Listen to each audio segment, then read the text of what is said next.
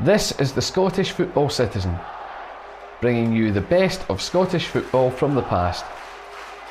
I'm Andy Kerr, and this week I'm joined by Jim Orr to mark the 40th anniversary of the death of Bill Shankly. One of the most successful British football managers of all time, Shankly started off playing football in his home village of Glenbuck. As well as having a look at the history of Shankly's association with Glenbuck, I also spoke to Keith Robinson, an Ayrshire based Liverpool fan who idolises Shankly. Before we get started, we have this week's dose of trivia for you. Under the management of Glenbuck native Bob Shankly, which team did Dundee play against in the semi final of the European Cup in 1963? We'll give you the answer at the end of the podcast. Aroused by blustering winds and spotting thows, and money a torrent down the snaw-broo rows, while crashing ice, born on the rolling spate, sweeps dams and mills and brigs all to the gate. And from Glenbuck down to the Ratton Quay, old air is just one lengthened, tumbling sea. An extract from The Brigs of Ayr by Robert Burns, which mentions Glenbuck. Walking along the road to Glenbuck in Ayrshire, you can't help but feel a sense of isolation. While traffic passes by along the road from Ayr to Edinburgh in the distance, and the odd rambler comes past the nearby Glenbuck Loch on the River Ayr Way, you wouldn't know that there had once been a thriving community of people here. All you seem to find at the site of the village these days are remnants of the past. Old pit shafts, the remnants of old open cast mines that caused many of the buildings here to be demolished, the supports of the old railway viaduct that went through here to Lanarkshire. There is almost nothing left of the village as it was at its peak. Only four houses in this whole area are still occupied. Glenbuck really does seem like the kind of place to come to to get away from it all. At one time, you would have gone anywhere but Glenbuck to get away from it all. Like many villages in the coal mining counties of Ayrshire and Lanarkshire, Glenbuck owed its existence to the Industrial Revolution which changed Scotland immeasurably in the 19th century.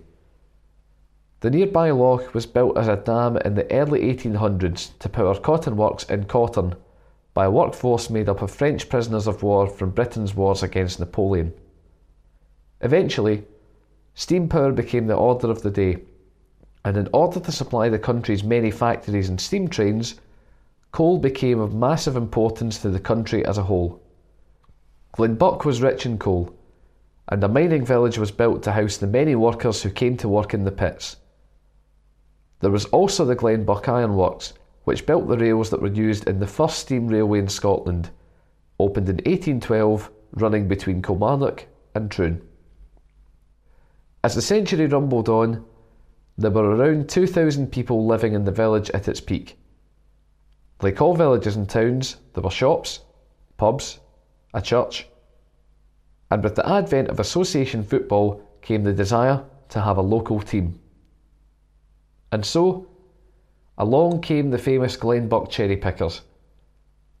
Formed in the early 1870s as Glenbuck Athletic, the club was formed to give men who worked in the mines an outlet for leisure and enjoyment on their weekends off. At first, the term cherry pickers was just a nickname, and one theory as to how the nickname came about was due to some men from the village having served in a regiment known as the Cherry Pickers during one of the Boer Wars. In all likelihood, the name comes from mining, just like everything else from Glenbuck. One of the jobs that some miners had was separating the stones from the coal as it came out of the ground on a conveyor, and the men who did this were known as cherry pickers by other miners, and the name seems to have stuck. The club were relatively successful in Ayrshire junior terms, winning three Ayrshire Junior Cups between 1890 and 1892. But what's remarkable about this small village is that it produced over 50 professional football players. Several of these players went on to become Scotland internationals and represent the Scottish League and League internationals. And this brings us to the most famous of all the Glenbuck families. Living in a street known as the Monkey Row, the Shankly family had ten children five boys and five girls. And all five boys would go on to become professional footballers. Four would play for the Cherry Pickers Alec, Jimmy, John, and Bob Shankly all played for the local side, while their father, John Sr., was the club secretary I had a great interest in football despite never playing the game at any level. The brothers made up one tenth of all the professional players who came from Glenbuck. Alec played for Ayr United and Clyde. Jimmy played for Sheffield United and Southend United. John played for Portsmouth and Luton Town. And Bob played for Alloa Athletic and Falkirk before going to have a successful career in management with Third Lanark, Dundee and Hibernian. There was one other brother in the family of ten that we've not yet mentioned, and that is the most famous Shankly son of all. Born on the 2nd of September 1913, William Shankly was the ninth child in his family and the youngest boy. Known as Willie to his family, but as Bill to the wider world, he grew up in the shadow of the Ayrshire hills that contained vast seams of coal. Bill was the only Shankly not to play for the Cherry Pickers, despite having a try for them, as the team was winding down at that point. It was another junior team called Cronberry, which was located near to Cumnock and Lugar, that Bill would start his career with, before moving on to Carlisle United and later Preston North End.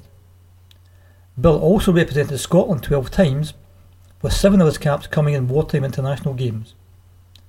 Unfortunately, like so many young footballers in Britain at the time, some of the best years of Bill's footballing life were robbed from him by the Second World War. Despite this, he still picked up an FA Cup winners' medal in 1938 as his Preston side defeated Huddersfield Town after losing in the 1937 final. Bill's playing career resumed after World War II and he retired from playing in 1949 to focus on management. He returned to the first club he played with, Carlisle United, and managed them for two seasons before moving to Grimsby Town. A spell at Workington followed, but so far nothing particularly glamorous. Following his time at Workington, he moved on to Huddersfield Town, where he managed a young Denis Law and Ray Wilson. A man of Shankly's ambition would not settle for second best, and despite his efforts in developing players such as Law and Wilson for them to be sold on for big money, the Huddersfield board did not replace them, and this frustrated the Ayrshire after defeating Liverpool in the FA Cup in 1959, their chairman Tom Williams approached Shankly and asked him to be their manager. When Shankly arrived in Merseyside, he found a club that was very much down in the dumps. Liverpool was a club that was languishing in the second division, living in former glories in the shadow of Everton, in a stadium and training ground that needed upgrading. He got to work quickly by demanding that his new paymaster spent money on Anfield and the training ground at Melwood. And most importantly, he formed a strong bond with the Liverpool supporters, whom he regarded as being similar to the natives of Glenbuck from back in his youth. Finally, with the support of a board who were prepared to spend money to ensure success, Shankly's star really began to rise. After stabilising the club with his initial work, Shankly then took Liverpool out of the second division and immediately mounted an assault on the first division title. Scottish players such as Ron Yeats, Tommy Lawrence and Ian St John were instrumental in the rise of the club, and Shankly celebrated his first major honour as a manager when the Reds won the league in 1964. The following year, Liverpool finally shook off their FA Cup hoodoo by beating Leeds United in extra time in a dramatic final that saw Ian St John's jackknife header bring the cup to Merseyside. Another league title would follow in 1966 and the club went from being also run in their own city to being one of Europe's finest clubs. Where the European Cup ultimately evaded Shankly, his 1973 side lifted the UEFA Cup against Germany's Borussia Mönchengladbach. Another FA Cup win came along in 1974 when Liverpool defeated Newcastle United at Wembley. But weeks later, the football world was shocked when Shankly announced that he was retiring and handing over the reins to his assistant Bob Paisley. Despite his retirement, Shankly tried to stay active and involved in football, sometimes even joining children in Liverpool for a kickabout if there was no other football going on. There are many who say he retired too early, and this may well have been the case given his interaction with supporters who saw him as a complete football addict. While some former players and managers sometimes fall victim to traditional vices, such as gambling and drinking, after they retire, Bill Shankly simply loved football and used to claim that when he died, he wanted to be the fittest man who ever died. In typical Shankly fashion, he was almost true to his word. At the age of 68, Shankly suffered a heart attack and was rushed to hospital in Liverpool. While he at first seemed to stabilise, a few days later, he suffered another hysteria heart attack and sadly passed away. Merseyside entered a period of extended mourning, and the short waves of the of a titan of the game were felt across the country.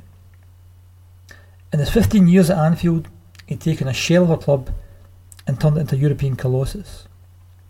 The ethos of Shankly can be traced all the way back to his roots in Glenbuck, and many Liverpool fans make the pilgrimage each year to the site of the former mining village where the hero grew up and learned his trade.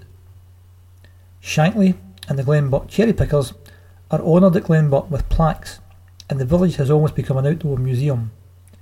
Shankly's memorial stone is always surrounded by all manner of red, white Liverpool mementos and tributes. There are many Liverpool fans who argue that the successes of the club, even to this day, can date back to the work that Shankly did. One of these fans is Liverpudlian Keith Robinson.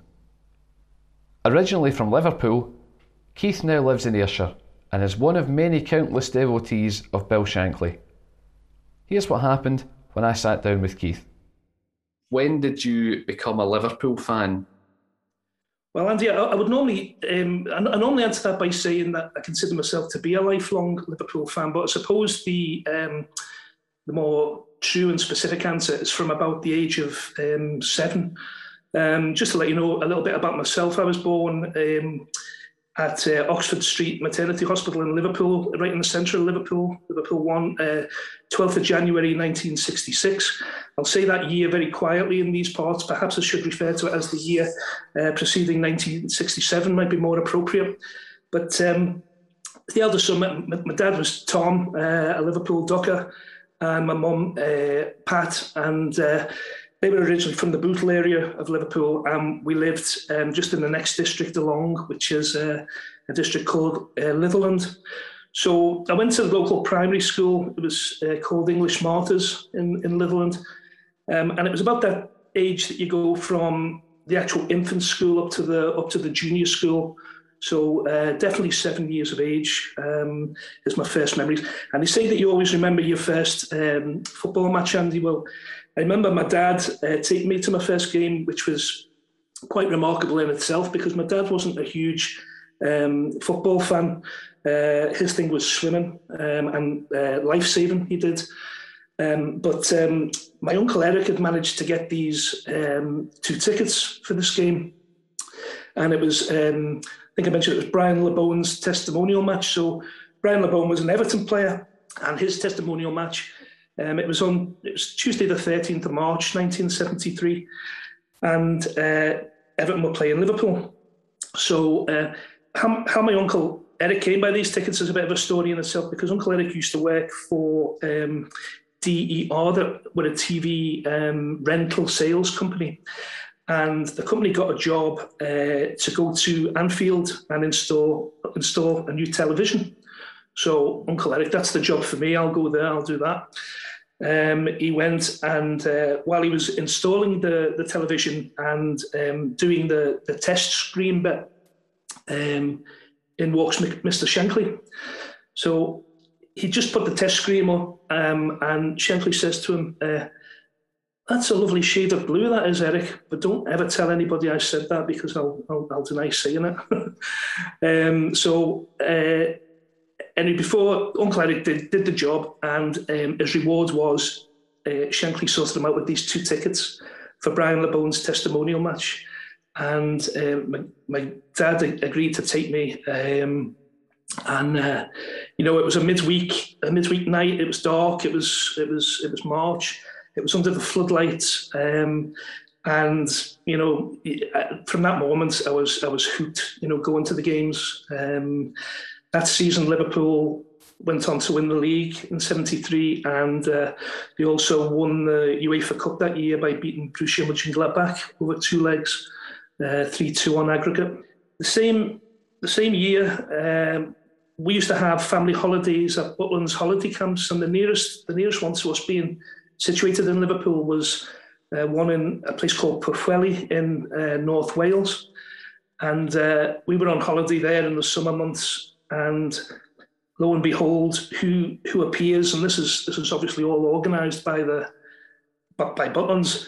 Both Kevin Keegan and Steve Heighway uh, appear, um, and it's just a, a sort of you know meet the fans, get your photograph taken with them, buy the photograph what I always remember about that occasion was that I was desperate to get their autograph, and I'd gone to um, I'd gone to one of the public toilets there and got a couple of sheets of uh, toilet tissue, and uh, expecting them that this was what they were going to sign. But um, you know, thankfully they were better equipped with uh, with a pen and pad. Um, so I would see I would say 1973 is my first uh, my first memories, and the um, you mentioned obviously um, your uncle Eric installed the TV there and he met Shanks himself.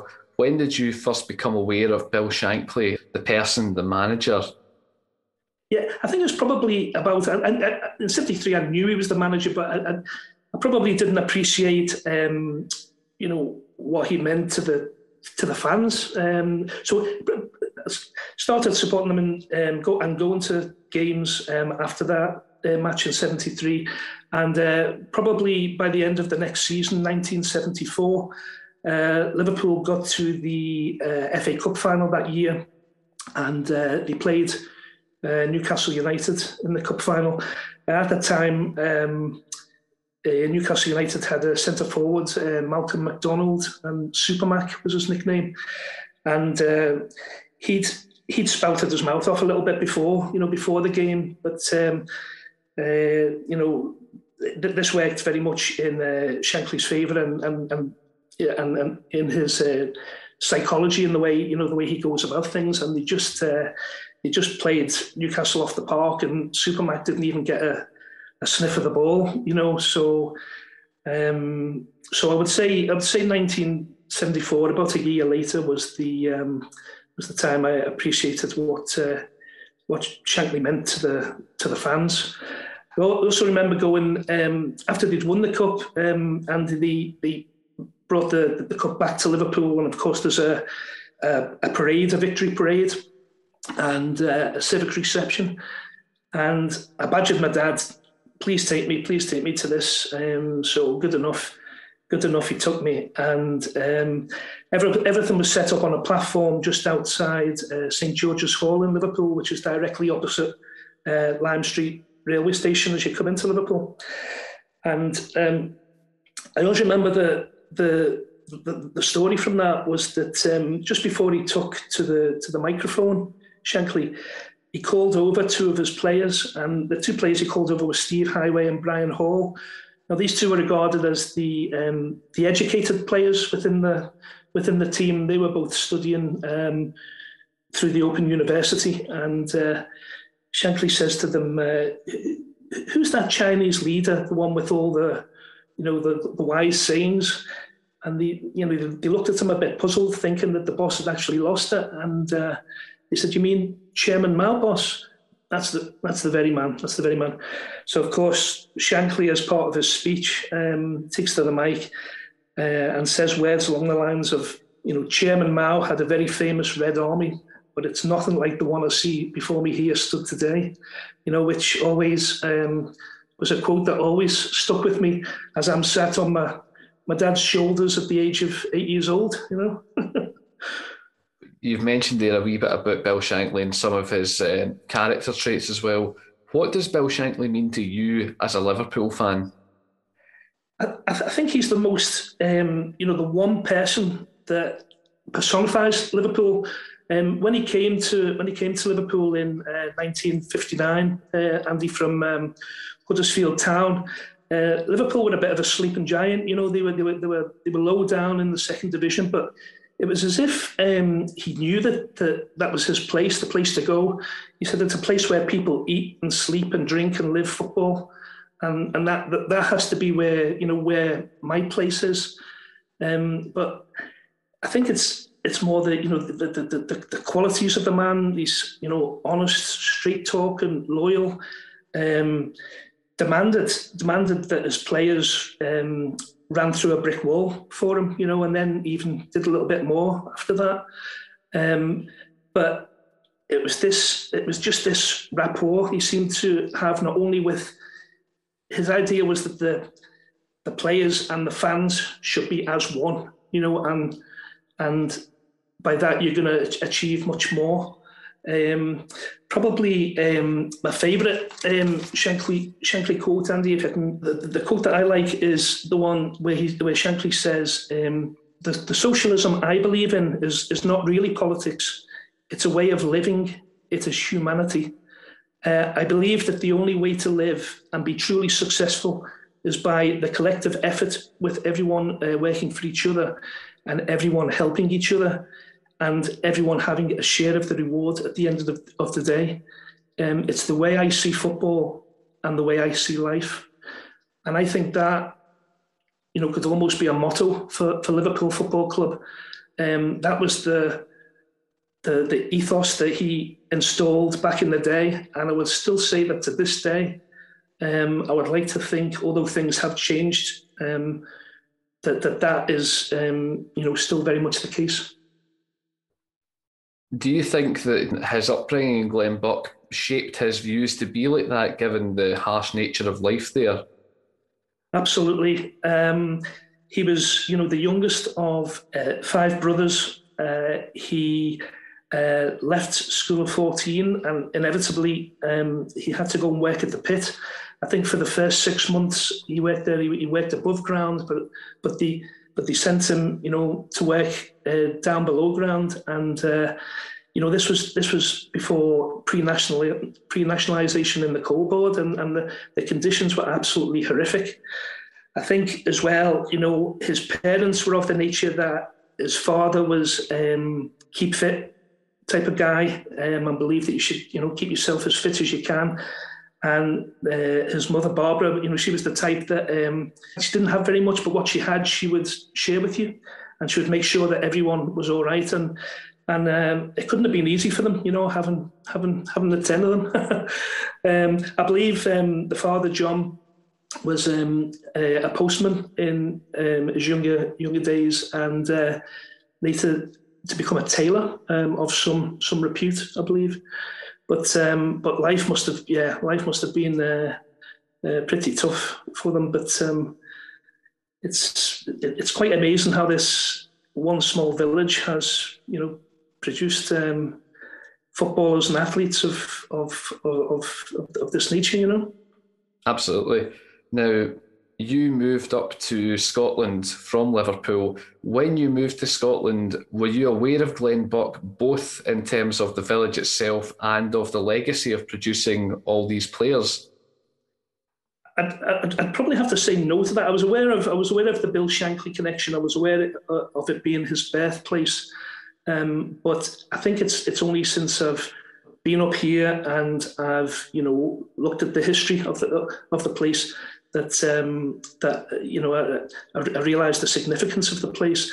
Um, I got married in 1991, and um, at our wedding reception down at the um, down at the Piersland in, in, in Troon, my brother-in-law, who's not um, a, a, particular football fan at all, but he said a few words, and, and his speech was very good because we had all these people coming up from Liverpool to Ayrshire, and he and he drew on the connection between um, Liverpool and Shankly and the Glenbuck connection. But I would say my knowledge of the actual village itself has um, broadened since my since my time up here, rather than down in Liverpool. Now you've been to visit Glenbuck. How many times have you been, and what were your visits like when you were there? I've been a couple of times. And the first time I was just, I was actually on, on the road to somewhere else, and, and I just needed to, because I was passing, I just had to had to stop. And uh, I think the I think the monument um, that there was at the side of the road at that time. But um, subsequent to that, my youngest son Sean, he was quite keen to to to go and see the place. Um, so we, you know, identified a convenient date and. Uh, we, we, we made it as a pilgrimage almost, you know, and uh, we went and we, we, we saw the, the, the, the monument, the still monument that's been erected by, by the fans there. Um, we got the usual photographs beside it. But we went for a wee walk down to the, uh, the lock that was there, and there was a chap. Um, I think he'd been doing a bit of fishing and was having a cup of tea and had a fire going, and and we got chatting with him, and you know it, it, it came as no surprise to him. I think that that that that we were there because of the the Shankly connection, because it must happen, you know, fairly. Um, regularly or fairly fairly frequently. But he said, "Oh, the you know the the real guy you need to speak to. He's he's on the water at the moment. He's just um, checking. I think there was a, a, swan's nest or something that they needed to keep an eye on."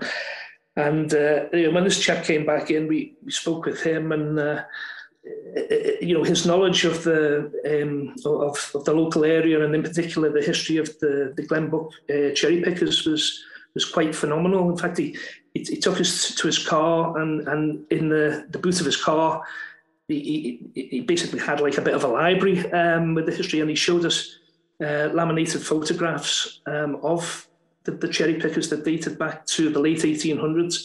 And he, he asked me to try and identify a guy there.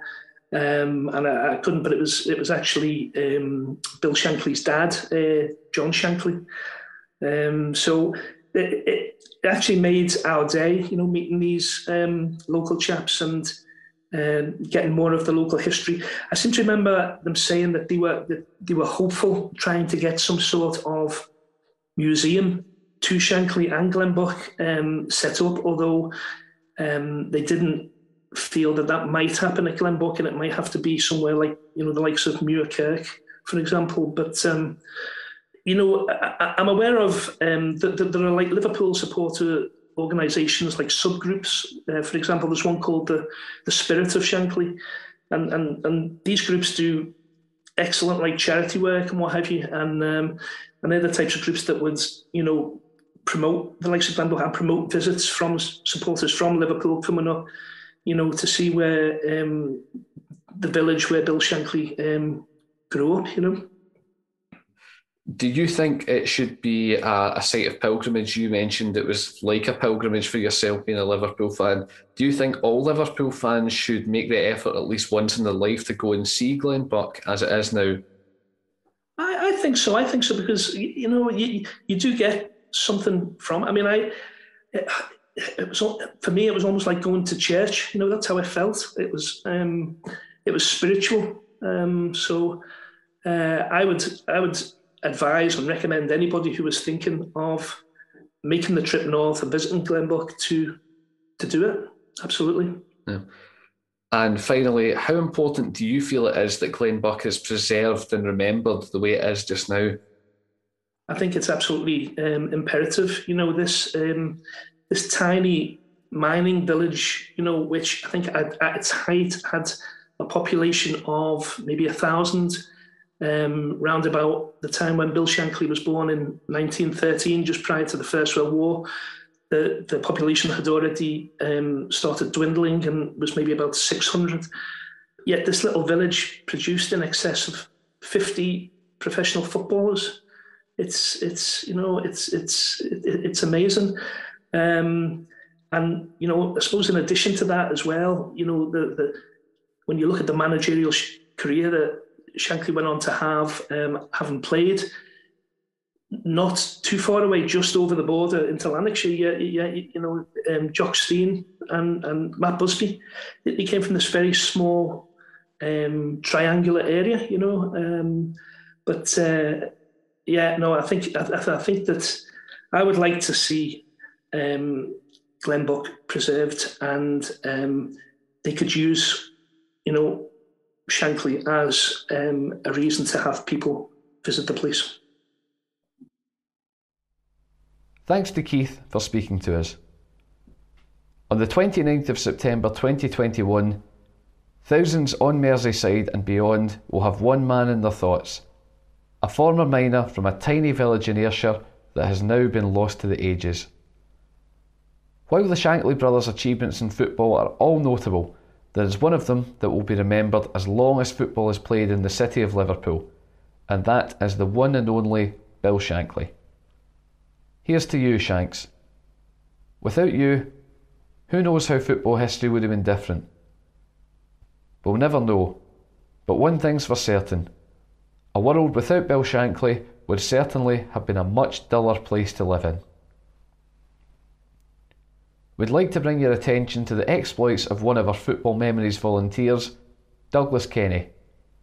Douglas completed a memory walk in aid of Alzheimer's Scotland and Football Memories Scotland last Friday, where he visited all of Glasgow's senior and junior grounds, in addition to grounds such as Cathkin Park and Shawfield, which no longer host football.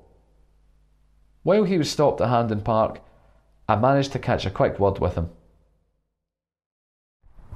I'm speaking with Douglas Kenney outside of Hampden Park. Douglas is a Football Memories volunteer who has done a rather long and inspiring memory walk. Can you just tell us a wee bit about that, please?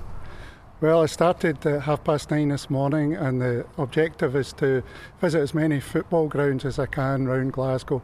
So I started off at St Roch's over at Provan Mill, and uh, via Petershill through Springburn, Ashfield, Firhill, Maryhill, then over to the south side and started at the St Anthony's, Benburb, Ibrox, and then from Ibrox to Hampden. Excellent, and you've also got a couple of stops still to go in your walk as well, is that correct? That's correct. From here, I'm going over the hill to the old Cathkin where Third Lanark have started playing again under a, a new guise, and then from there to Shawfield where Clyde used to play, Parkhead, Shettleston Juniors, and finishing up at Bud Hill where uh, Glasgow Girls play. What was your inspiration to undertake this memory walk, given that it's such a long distance walking between all these grounds throughout the city? Uh, I've been involved with the Football Memories Project for five years now, uh, where we meet on a regular basis and really just chat about football. But uh, it, it's particularly helpful for folks who are living with dementia because it bring literally brings back memories for them and, and uh, helps them to relax and brings a bit of chatter and variety into their life. And I've seen the difference that that makes, having worked with the folks over these years, and I'm a keen football fan myself, so it all ties in. Excellent. If people want to donate towards your uh, memory walk, uh, how can they do that? Uh, there's a Just Giving type page, which uh, under Alzheimer's Scotland Memory Walk, Douglas Kenney put that in a search engine, it'll come up to my page. Excellent, Douglas. Thanks very much for speaking to us, and we wish you well for the rest of your journey for today, the rest of the stadiums you've got to go. Thank you very much. Well done to Douglas. And if you want to support his efforts, then you can still donate to his cause. Before we finish off this week, we'd like to pay tribute to the late Jimmy Greaves, who sadly passed away last Sunday. While Greaves was an incredibly prolific striker for Chelsea, AC Milan, Tottenham Hotspur, West Ham United, and England, he was also known as one half of the incredibly popular TV duo Saint and Greavsie, alongside Ian St John. Born in 1940 in London, young Jimmy was academically very bright. He was the head boy of his school as well as the school's football captain. Things could have all gone very differently for Jimmy, as his father Jim had arranged for a job for him at the Times in London as a copy boy. Instead, it was to be Chelsea who would be his employers, signing him at the age of 15 after impressing for Essex schoolboys, and he made his debut at the age of 17 against Tottenham Hotspur. And, naturally, he scored in his debut. His manager at the time, Ted Drake, thought that a lot of the praise Greaves was getting at the age of 17 was going straight to his head. So he made Greaves sit on the sidelines for six weeks to bring him back down to earth. When he finally got another shot in the team, he scored four goals against Portsmouth and cemented his place in the first team for good. An ill fated stint at AC Milan followed, but a return to London at White Hart Lane would cement his reputation as one of England's greatest ever forwards.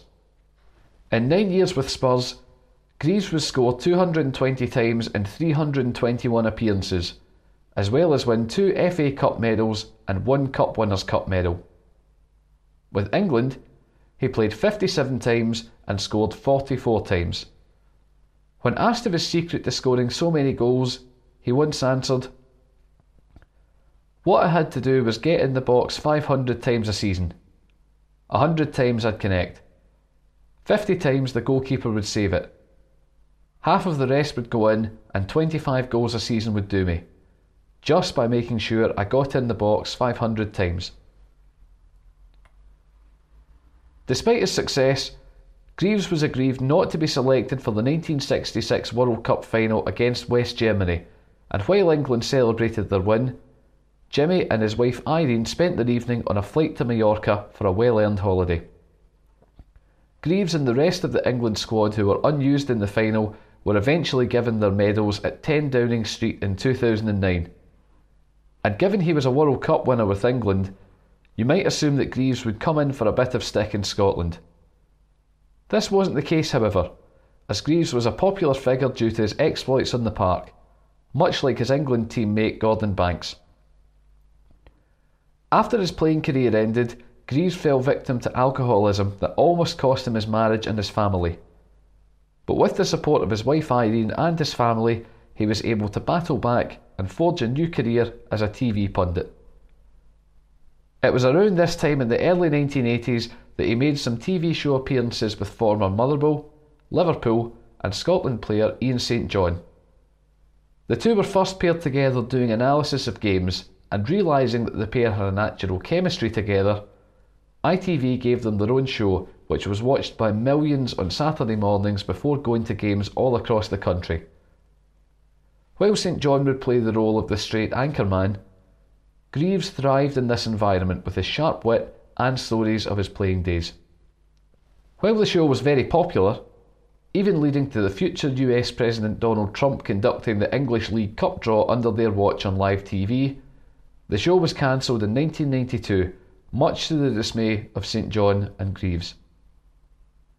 Jimmy Greaves sadly passed away on Sunday, the 19th of September 2021, at the age of 81 and will always be remembered for his exploits on the pitch and his warm, quick witted humour as one half of the most popular footballing TV duos of all time, alongside his friend Ian St John. If you want to find out more about their time together on St and Greavsie, you can listen back to episode 14 of this podcast, where we took a look back at the life of Ian St John and looked at the pair's time together on St and Greavsie. At the start of the podcast, we asked which team Bob Shankly's Dundee side faced in the 1963 European Cup semi-finals? The answer is AC Milan. After winning the league in 1962, Dundee faced off against Sporting of Portugal and then Anderlecht of Belgium.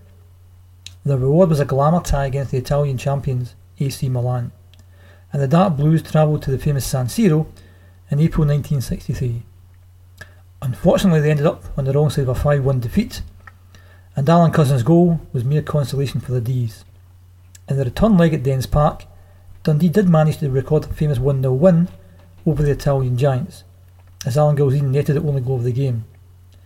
But the 36,000 strong Dundee crowd was unable to inspire a mighty comeback for their side.